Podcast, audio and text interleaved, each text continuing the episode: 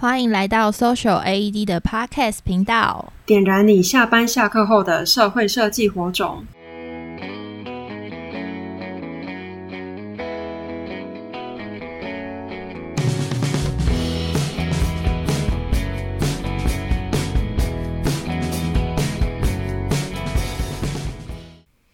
大 Hello，大家好，我是 Social AED 的玉君。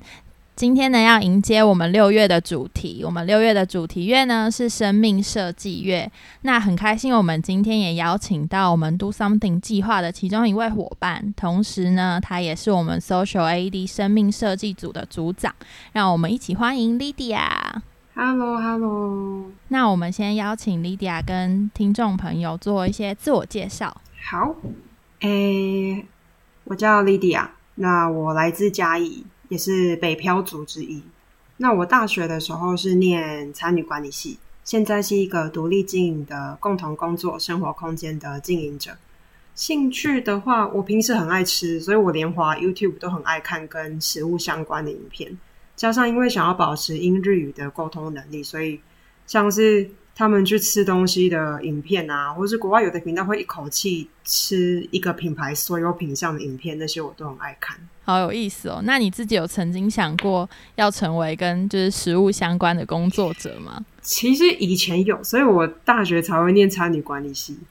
但是，嗯，我那时候是看的桂纶镁的一个，我忘记叫什么名字，跟咖啡馆相关的电影，然后自己也想。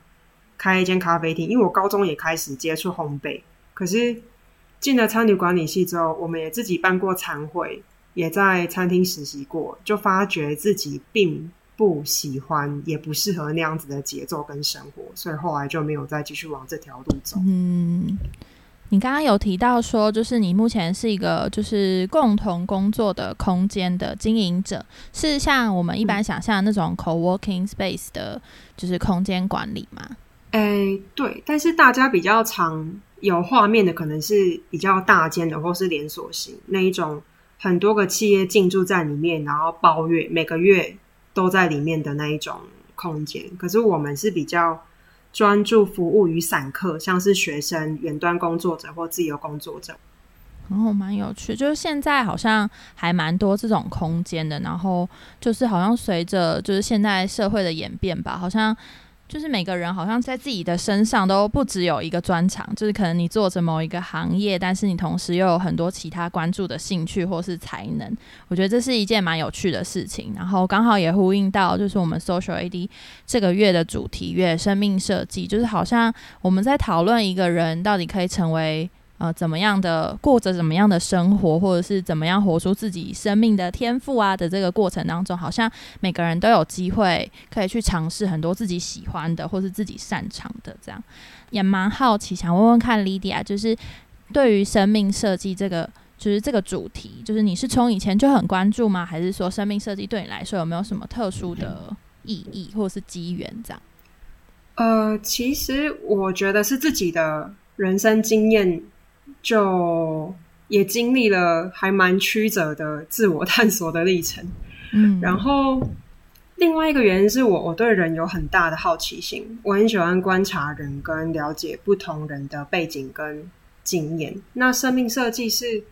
很以人为中心的概念，从你自身对自己的认识、价值观是什么去发散，去探讨你想成为什么样的人，想做什么样的事，而且在。观察越多，聆听越多的那个过程当中，会发现每个人都有不同的面向，很多时候甚至也不在大家可以轻易理解的范围内。所以，像举实际例子来讲的话，我是我其实是内向者，但是我做过业务。虽然说后来发现自己不适合，但不适合的原因并不是单纯的内向外向二分化，而是觉得我带着自己没有共鸣的产品跟业绩压力去做陌生开发，我觉得很痛苦。或者是我以前也在一个日本节目看过。他介绍一个动物园的导览员，他在跟游客解说的时候，情绪非常高亢，语速很快。可是当切换到休息模式的时候，他讲话非常慢，情绪也很平淡。所以，像在生命设计，你在认识自己的过程里面，其实每个人的个性特质都是中性的，他没有好坏。很多时候也不是因为一个特质去决定适合或不适合什么，很多时候是。你拥有的特质综合起来，跟这件事情是否符合你的需求或价值观去做结合。那为了这个符合自己动机的目标，你是否愿意利用自己的特质，在自己的风格上去做行为调整？那才会是相对正确的选择方式。我觉得也是比较像生命设计，从自己去发散的概念。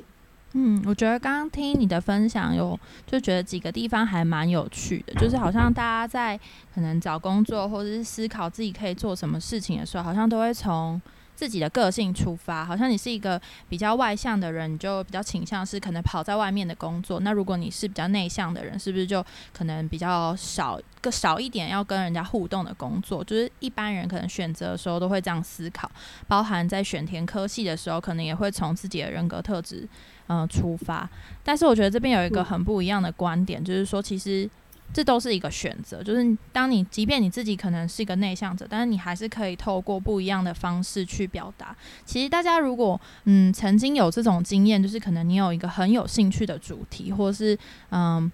对你来说很有意义的行业类别，好了，无论可能是你是曾经看过别人做过这个行业，或者是说你就是对这个主题很有兴趣，其实无论你的性格是怎么样，你在这个议题上面，其实你都可以有很多的发挥。那至于怎么发挥，好像就是每个人可以有不同的地方。我觉得这也是嗯，在生命设计里面探讨一个很蛮有趣的地方，就是每个人都可以为自己的生命做不一样的选择，而不是说可能只卡在呃，我如果比较内向，我比较外向，或者说我我会什么，我就只能是什么。就现在的社会好像还蛮讲求一个很多元，然后很算斜杠嘛，就是每个人都有无限的可能性，可以去为自己的生命做很多很不一样的尝试。这样，然后我觉得在你刚刚的经验里面，就是也蛮有趣的。就是你说你是一个内向的人，但是你也曾经就是去跑过外面的业务，然后在这个过程当中才发现，诶，其实自己好像不一定。不一定是适合的，那那个不不适合的里面，又有一些你自己，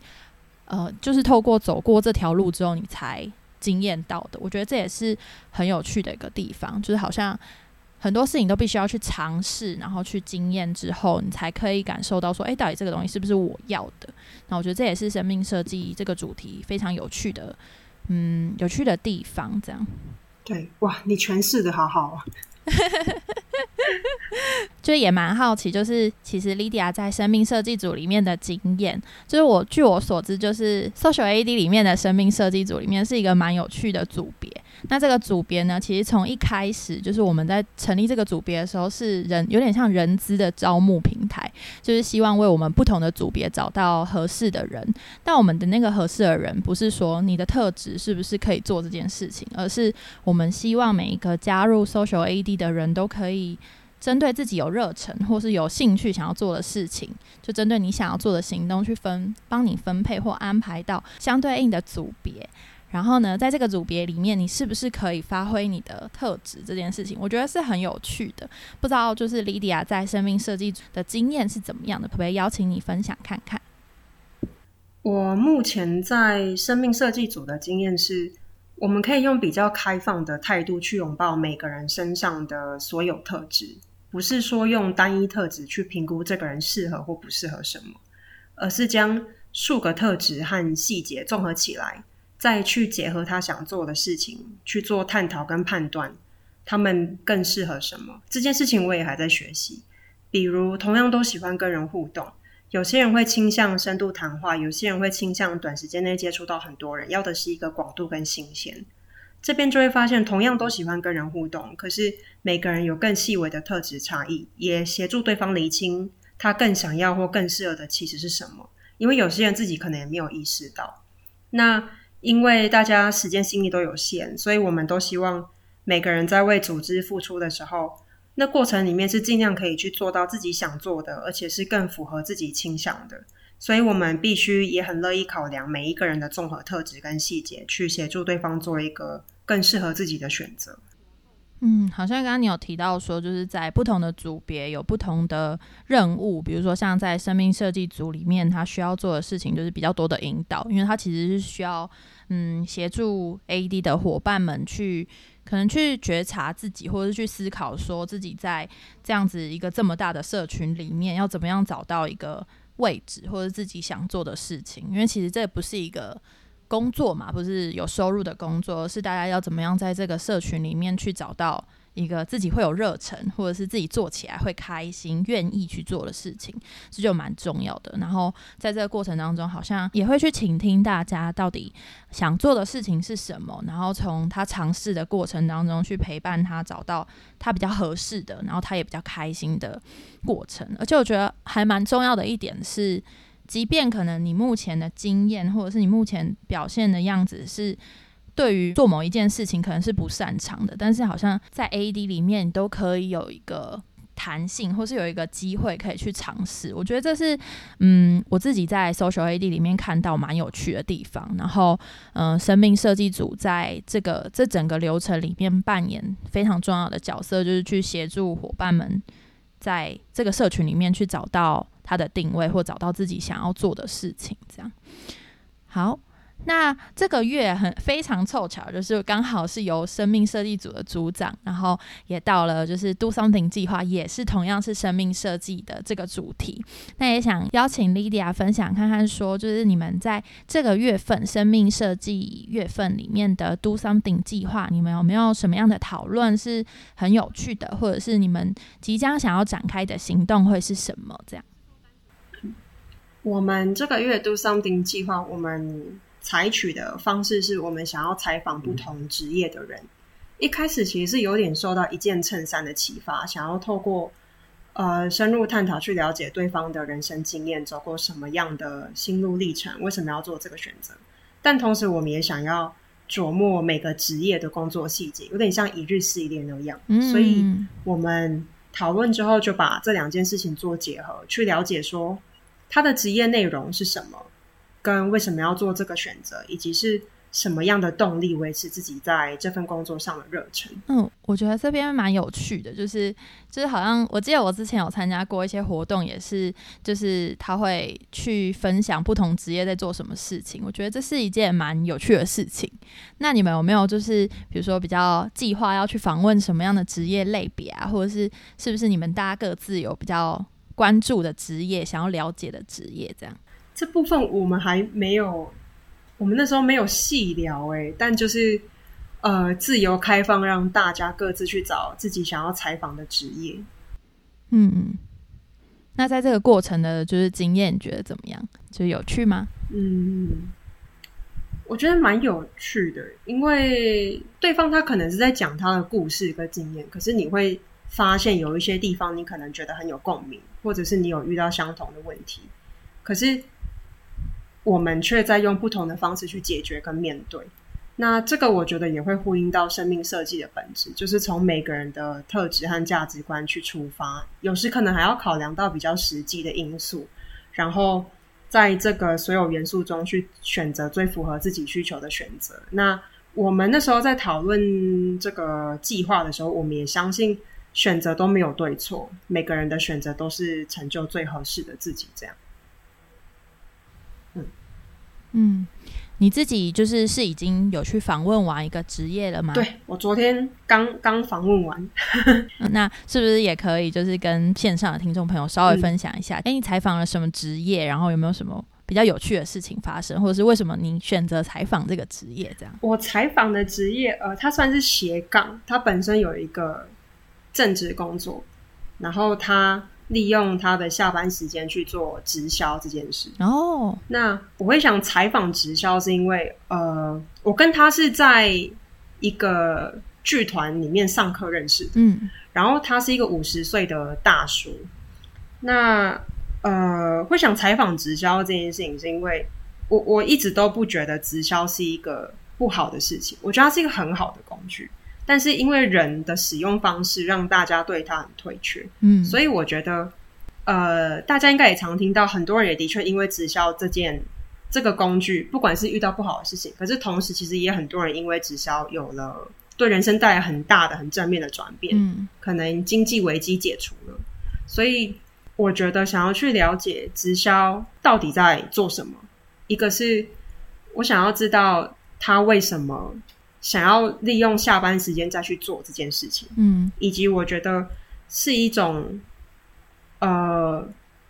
让大家有个机会去了解直销这个东西，它并不是一个糟糕的事情。嗯，但是前提是要选对公司、选对文化、选对人。嗯，前提是满足了这些前提之后，直销是一个很好的事情。而且我发现，就是周遭通常接触到有在做直销的朋友啊，或者是嗯、在直在直销领域里面的人，他们好像就是会有很多各种。的课程，然后让他们去探索，或是就是有点，就他们都是会是以很有热忱的状态在做这件事情，然后他们在这个过程当中会可以获得到成就感，或者找到自己热忱这件事情，我觉得是蛮有趣的。就是这件事情要怎么样，其实。嗯、如果你简单看，就觉得他好像只是在卖卖一个商品，但是其实它背后还有很多的理念或是价值观，是在这个整个过程当中是陪伴可能在直销团队里面的人去探索的。然后我觉得有一个蛮好笑的，就是就是之前大家也都会说 social AED 就是很像直销，就是我们我们的少伟，就是他也是就是我们的发起人，他也是就是会很容易会四处去跟大家。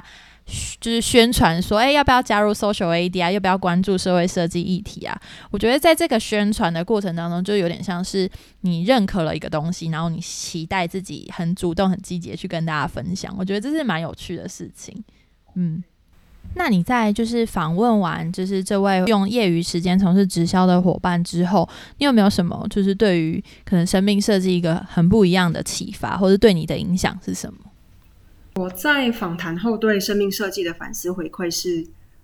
呃，尊重、包容跟尝试理解多元的价值观跟选择，而且是包括对自己的尊重、包容跟理解。这个概念还蛮可以学，但是会在这次访谈又出现这样的反思回馈，是因为我们昨天在访谈尾端有谈到，他之所以经营直销，是除了想增加收入外，他也想跟太太利用这笔收入一起成立基金会或多重身心受限者的教养院。希望能协助解决社会问题，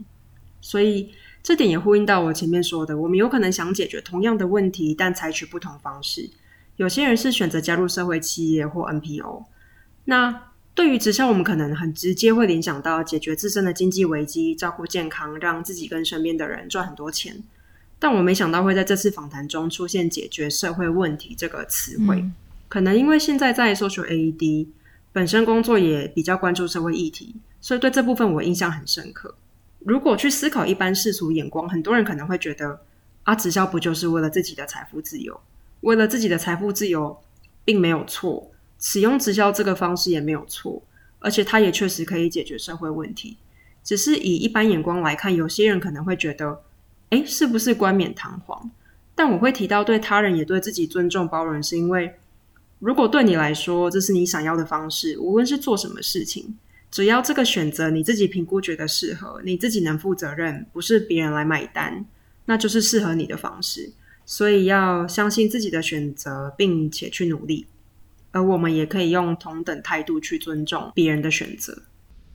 嗯，我觉得这边蛮有趣的，就是我最近就是也有看到，就是网络上有人在讨论，就是类似你刚刚提到的议题，就是说，其实大家关注的东西可能是一样的，最终想要达到的目的是一样，可是我们在这个过程当中会有不同的选择，然后用我们自己不同的方式去关注我们所。呃，有兴趣或是在意的那个议题，就我最近有看到那个曾之乔，就是他有一个 YouTube 的节目是在讲那个了解了解，然后就是会访问各个女明星。然后我最近看到的一集就是她是访问夏雨乔，然后在这那篇那个影片里面，就是大家如果有兴趣也可以去看那个影片。就在那个影片里面，他就有提到说，就是他其实也是一个很内向的人，然后他在主持那个那个烹饪节目的过程当中，其实他很痛苦，就是他不太。懂得怎么去跟很多人做很多社交，或者跟人家应对这样，但是他后来就是毅然决然决定投入了演员，然后他也不会觉得说他前面的那段时间是浪费掉，他会觉得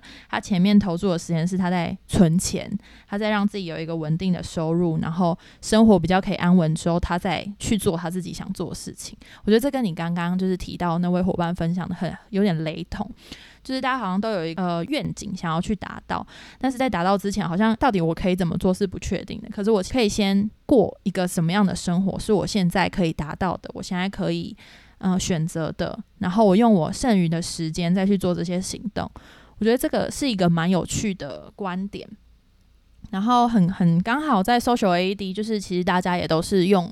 着这样子的模式投入在呃社会设计里面。大家可能平时都有自己的学业或者是呃工作，大家都有一个正职工作，可能有人是。呃，工程师，有人是律师，有人是什么？就是大家都是各行各业，但是在这个社群里面，我们就是用自己下班、下课后的时间，然后用自己的方式投入在社会设计的领域里面。我觉得这是真的是蛮有趣的一件事情。所以我觉得就是这个概念，就是推广到每个人的身上，就变成一个生命设计的过程。然后在生命设计的过程，好像大家都可以为自己的。关注的议题做一些行动，然后去做一些尝试，我觉得这是很有趣的，然后也呼应到我们嗯 Social AD 今年推了 Do Something 计划的一个初衷吗，就是希望嗯 AD 的伙伴们可以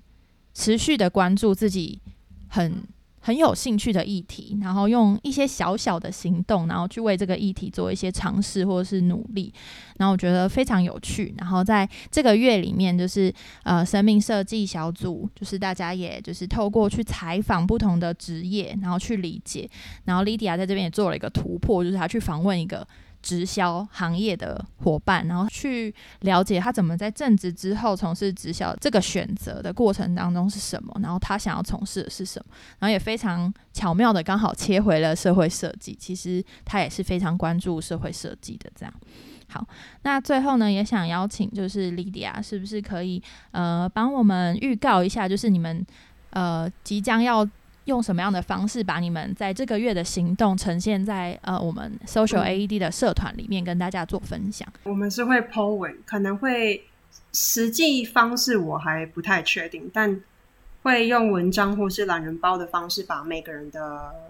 采访内容去做一个整理。然后呈现给大家看到。嗯，非常期待你们就是最后的呈现。那相信应该有不少听众朋友，就是对于诶他们访谈了什么职业啊，然后在访谈的过程当中。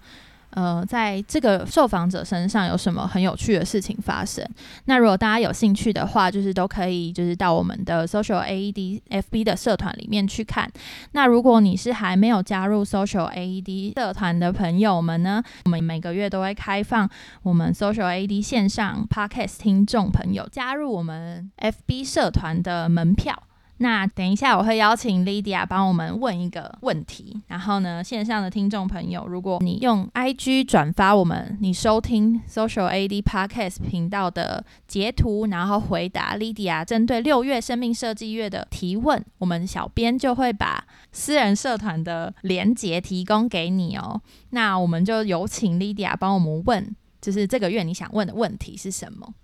好，我想问。你五年后想成为什么样的人？哇，我觉得这个问题真的就是我刚刚看到的时候还觉得天哪，就是好难哦，就是，但是我觉得也蛮有趣的，就是也刚好这个月是生命设计月嘛，就是大家也听众朋友，大家也可以跟我们一起去思考，就是到到底对于我们自己的生命或我们自己未来的生活，你想要。从事什么样的事情？五年之后，你觉得你自己想要成为什么样的人？他可能是一个特质，可是他也可能是你想要做一个什么样的尝试。都欢迎听众朋友跟我们分享。那只要你呃回在 IG Story 上面回答你五年后想要成为什么样的人这个问题，并 take Social AED 的 IG 账号，那小编就会把那个社团的连接提供给你喽。好，那我们今天非常谢谢 Lydia，就是来参与我们 Podcast 的录制制。那今天的节目就到这边告一个段落喽。那我们就跟大家说拜拜喽。好，拜拜，拜拜。